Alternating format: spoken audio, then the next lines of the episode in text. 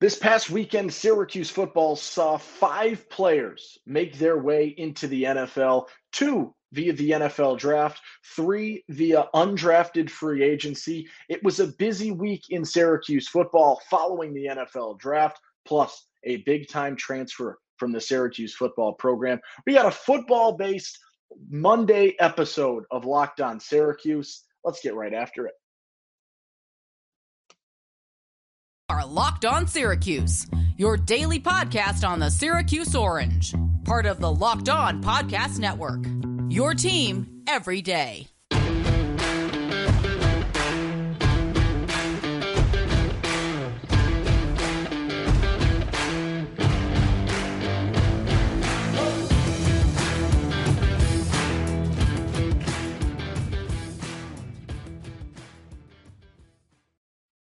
What's up? What's happening? Welcome into your Locked On Syracuse Monday. I'm Owen Valentine saying thank you so much for making Locked On Syracuse your first listen today and every day. Part of the Locked On Podcast Network. And today's episode is brought to you by FanDuel Sportsbook, the official sportsbook of Locked On. Make every moment more. Visit fanduel.com slash locked on today to get started. A busy weekend with regards to Syracuse football uh, and a fun one early gone, and then it, it, it sort of shifted. Uh, so today we start things off with a draft recap. Now we had a little bonus episode on Saturday to talk about the first two picks for Syracuse, your when or your Friday selections in Matthew Bergeron and in Garrett Williams. We went a lot more in depth on that episode. If you missed it, feel free to check it out. But today we're going to talk about the draft as a whole to get things started today and Syracuse football's overall showing in the NFL draft. And things got started uh, on on day two, right early on on day two, as Matthew Bergeron went to the Atlanta Falcons uh, with the 38th pick in the NFL draft this season. Uh, it was an exciting pick, and, and, you actually saw some some video surfacing uh, this afternoon. Actually, when I'm recording this on Monday, uh, you saw some video surface about the Cowboys contemplating taking Bergeron in the late first round. Would have been Syracuse's first first round pick since 2013 when Justin Pugh uh, got drafted. Uh, would have been the first first round pick in 10 years for Syracuse football, but he slips into the second round. I think that's where most people thought he would land. And the Falcons, as we discussed on that episode, need a left guard. Uh, and that's not necessarily where you see the experience for Bergeron, but what you saw in terms of uh, Senior Bowl stuff, in terms of all of these scouting reports about Bergeron, was the versatility that you think at the next level he's got the skill set, the athleticism, the footwork, the intangibles to play either an offensive tackle or an offensive guard. And it appears, based on needs, based on where the Falcons have depth, that you will most likely see Bergeron playing a guard come the fall when the NFL season kicks off. Your next pick for Syracuse football was a guy in Garrett Williams. It's a guy that had big time expectations, and you thought he might possibly become a, a first round pick heading into the season. And it didn't quite work out. He gets hurt. Uh, he was showing that potential and he slides a little bit as a result of the injury, some other question marks, things of that nature. He looks good right now. The recovery looks pretty solid. But right now, what you're seeing with Garrett Williams is that he, is a, a more of a longer term project. I talked about how Bergeron is going to be an immediate impact, a day one, week one starter for Atlanta. Garrett Williams is going to be a little bit more delayed uh, in terms of the recovery, in terms of what happens with him as you move forward at this point in time. And then the waiting game started for Syracuse football. And you knew the other three names were, were sort of some question marks. And when could Sean Tucker go?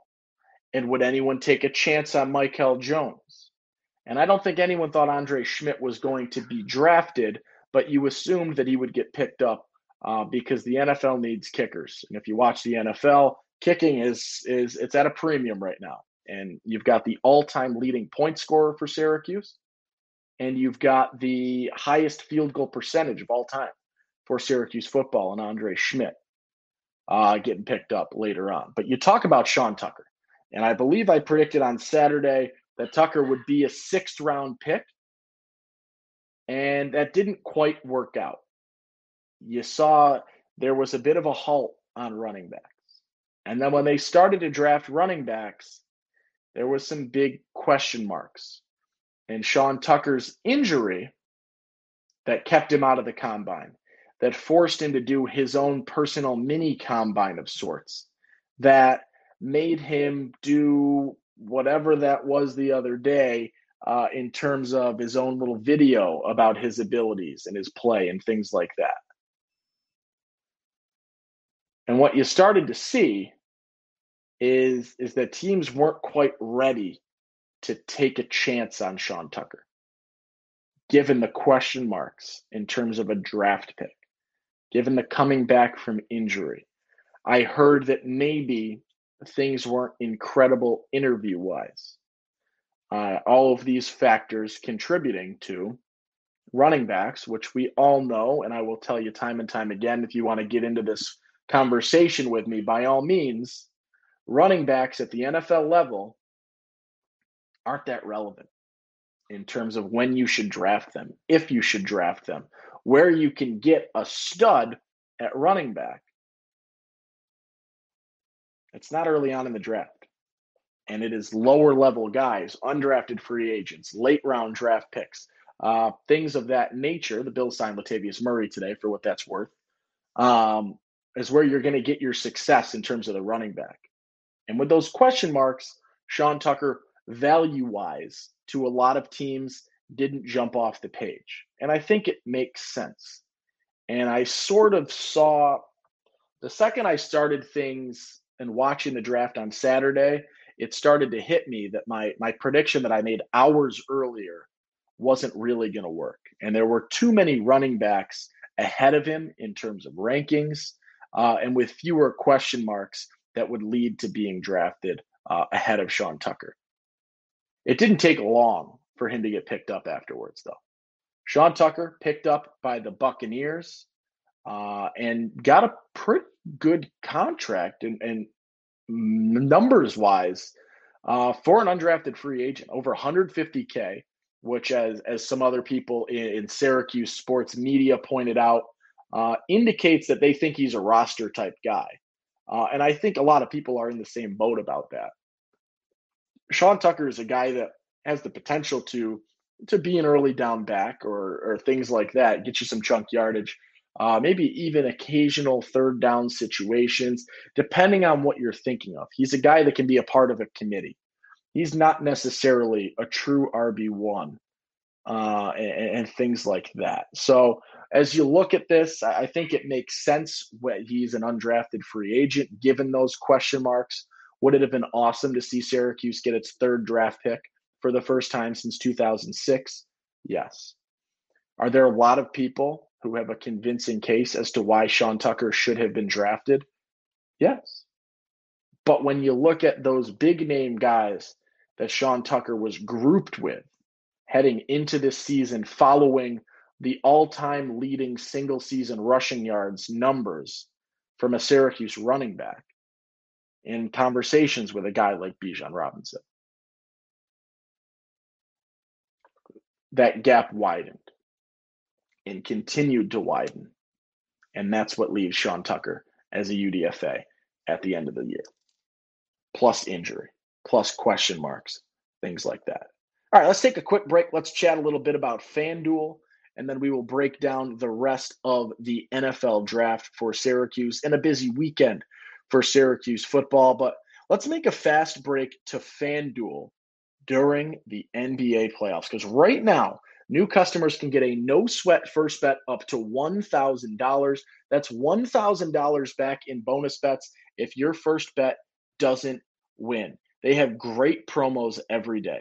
The app is safe. The app is secure. And when you say, hey, I'm up, I want to get that money out of there, you can get paid instantly. There is no better place bet all the playoff action, or there's no better place to bet all of the playoff action than America's number One sports book. You can take a look. What do we got tonight?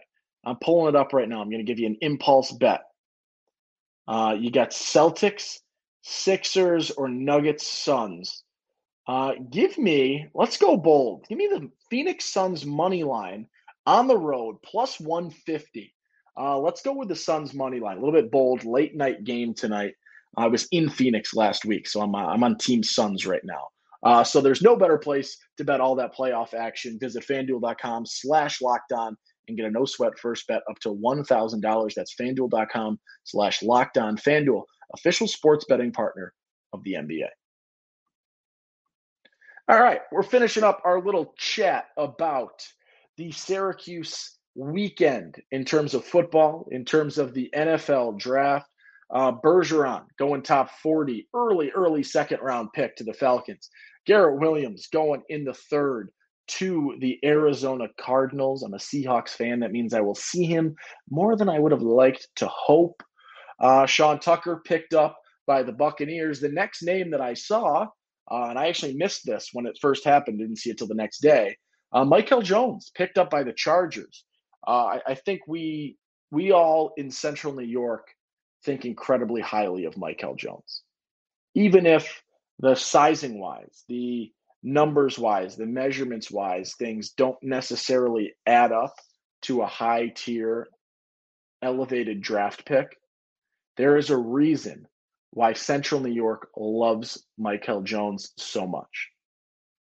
And it's because of him as a person, his character, the way he outplays his size like nobody else does, and seeing him get picked up very, very quickly after the draft is a really cool sign. A guy that is a captain, a guy that leads by example and elevates an entire defense and brings people to the level that you want them to be at. It's cool to see. It's really exciting. I'm beyond excited. Like you knew what Bergeron was going to do draft wise. You knew what Williams was going to do draft wise. Sean Tucker was a surprise. I would have loved, and I think everyone would have loved to see Michael Jones get his name called. Uh, but the the rapid succession in terms of him being signed is an awesome nod to him and, and who he is as a player, as a person, and what his potential could be in the long run. I hope that things work out. He makes a roster, maybe.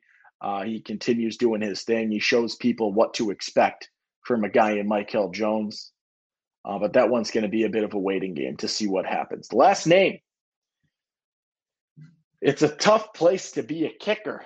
Uh, a little double doink action you can throw in there. There are plenty of Chicago field goals that you could talk about in terms of the nightmare that has been Chicago Bears kicking. And who gets added to the mix? The one, the only Andre Szmyt from Syracuse. Five players from the Orange making their way uh, into the NFL in some capacity this past weekend. Andre Szmyt, that's exciting. Uh, it would be fun to see if he can kick on Sundays. My question is the distance. Uh, he's very, very solid, 45 yards and in. Uh, but that that next gap is is my big question mark with Andre Szmyt. Uh, can he bridge that gap at the next level? right? The 50 yarders, the 55 yarders, the 58 yarders, right? Can he get that range with any consistency? Uh, that'll be the question mark with regards to him and his success in this situation. All right. That'll wrap up our NFL draft recap. Again, I went into more depth on Syracuse's two draft, Matthew Bergeron and Garrett Williams, on a bonus Saturday episode. So if you missed that, no worries. You can head that on or hit that up on YouTube, uh, wherever you get your podcasts. You can re-watch that or check it out if you have not seen it yet. Uh, to go a little bit more in depth as to their possible roles, the situations they got drafted in, and their picks as a whole. Um, but what we've got right now is is a big time. I'm going to say a bit of a news bomb uh, that we weren't necessarily expecting in any capacity and it's Syracuse quarterback Justin Lamson is entering the transfer portal. Now, you might not really know all too much about Justin Lamson. He played outstanding in last year's spring game. Gets hurt out the entire season with a red shirt, plays this season in the spring game. I think a lot of people thought potential wise he could be your backup quarterback. And if you know anything about Syracuse football, it's that the backup quarterback makes their way onto the field a hell of a lot more than you might want it to. You look last year when Shrader was struggling with injuries. Uh, you look to, I'm thinking, what, 2020 when, or 2019, when Syracuse had a 10 win season and its most successful year in how long? 2018, excuse me. Uh, and you needed Tommy DeVito to come in for a few different games. You look at 2019, 2020, right? These are all years where you are having backup quarterbacks playing more than garbage snaps in certain situations, right? The backup quarterback at Syracuse and in college is a very important position because of the frequency in which you need to use the backup quarterback. And Justin Lamson transfers out. I liked Justin Lamson a lot.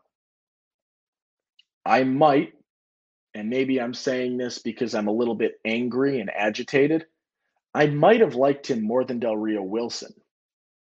Didn't get to see a ton into that battle yet. And I don't want to go full rogue here, but my initial thought process goes to Dino Babers. You have a guy in Garrett Shrader right now who is heading into the final year. You need a good backup quarterback right now. And we thought, what, four months ago, that the quarterback room was going to be absolutely loaded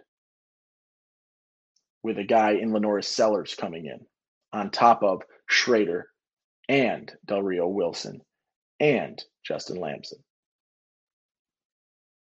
And now Sellers is South Carolina. He flipped his switch on decision day. Lovely. And Justin Lamson is in the transfer portal. And my question is if Justin Lamson was announced the backup quarterback, which I think a lot of people think he could have been based on spring game performances, in spring game performances alone, would he be on this roster still? And we don't know all too much about rationale behind his entering the portal. But would Justin Lamson remain on this roster if he was announced the backup quarterback? And my personal thought is that yes, he would. But here's what happened at the spring game. And I'm frustrated, and maybe I'm going to regret this. But instead of Dino Babers giving you any piece of information, like who the backup quarterback is after how many weeks of spring football, Dino gives the most Dino thing ever in that I'm not going to tell you anything. I am not going to flash my hand. I am not going to do a single thing that might give someone a piece of information. I'm not going to declare a starter because that would give people an idea of who the actual backup quarterback is in the fall. I am instead going to flip a coin to determine who my starting quarterback is at the spring game. It's idiotic. It is stupid. Grow a backbone and make a decision and say something. Give a kid a nod for the work that they've done. You are telling me that these two are dead even and there's not one ounce of you that can lean either way, and you are going to flip a coin. Maybe I'm grasping at straws here. Maybe I'm overly angry because I have mentioned that I am very frustrated with the state of Syracuse football and the state of a coaching staff that was dismantled and put back together, and the state of a head coach that, quite frankly, cannot do anything. He doesn't call offensive plays. He doesn't call defensive plays. He doesn't recruit. He doesn't game manage. What is he there for? Make a decision. And he didn't. And if you made that decision and determined that Carlos Del Rio Wilson was your backup quarterback and you lose Justin Lamson as a result, that is that is what it is. But if you came out, if he had won that battle and said Justin Lamson is the starting quarterback in the spring game because of what I've seen him do while he's healthy and the position that he's earned, I truly believe Justin Lamson remains on this roster and remains in Syracuse and is the potential starter next season, meaning after this final year, the following year. Am I insane? Am I overly angry? Am I am I wrong for this? Let me know, please. You know, talk me off the ledge here. Uh, but I, I'm frustrated, and I, I do look at Dino Babers for things like this. And I talked about this. I am not happy with Syracuse football right now. I was happy to see what happened this weekend. Five guys getting drafted or signed. That's awesome. Good for them. Congratulations. Genuinely, congratulations. That's awesome to see guys that are not big name recruits have the transitions that they've had and make their way to NFL teams. Phenomenal. I mean that with all my heart. And I'm not BSing here. I truly mean that. But right now, I look at a team that lost almost every asset on the defensive side to the transfer portal. I look at a team whose quarterback is coming off of injury and feels healthy and is as good as he's ever been, but he's still coming off of injury. I look at a team whose wide receiving core entirely hit the transfer portal. Thankfully, Oronde Gadsden is listed as a tight end. I look at a team whose entire coaching staff left because they saw what was on the other side of the fence. And you get an internal hire with Jason Beck, that's great. You get Rocky Long, the founder of the 335 that comes in, that's great. You lost just about everyone on your coaching staff. There was a mass exit from Syracuse football this past offseason. Is that the reality of Syracuse football in the NIL age? I don't know. Is that the reality that Syracuse will get mid in generous generous terms, mid to low level recruits and the ones that work their way up and figure things out and show that star potential are going to hit the portal and go somewhere else? Is that the reality of Syracuse football? I don't know. But I'm frustrated with Syracuse football and how things are going right now. And this is the cherry on top of the icing on the cake of the, I don't know, happy birthday to blank on top of the the the balloons and flowers that have been decorated. This is the final cherry sprinkle, whatever, in my disappointment in Syracuse football. Am I being too negative? I don't think so. Talk me out of it, please. I'd love to be fired up about Syracuse football, excited about Syracuse football, but I'm not. It's a somber way to end your Monday. Oops. Oh, thanks for listening. That'll do it for a Monday episode. Uh, tomorrow, we're going to talk Syracuse basketball recruiting. Um, and I, I'm excited about that. I'll tell you what. So, if you thought this episode ended on a low and you think tomorrow we're going to parlay that into our Tuesday episode, you're dead wrong. Because tomorrow, I'm fired up for tomorrow and I am ready to do exactly that and get you fired up about Syracuse basketball recruiting because it's fun. It's exciting right now. Players want to come play Syracuse basketball, it seems. Let's break that down. That'll be your tomorrow episode for our everydayers that are going to tune back in tomorrow, even after my, my negativity from today. Please, if you want to, talk me out of my negativity in the comments at Twitter at LO underscore Syracuse. Am I overreacting? Did I miss something with regards to Justin Lamson? Uh, am I grasping at straws? Am I just anti Dino Babers at this point? let me know.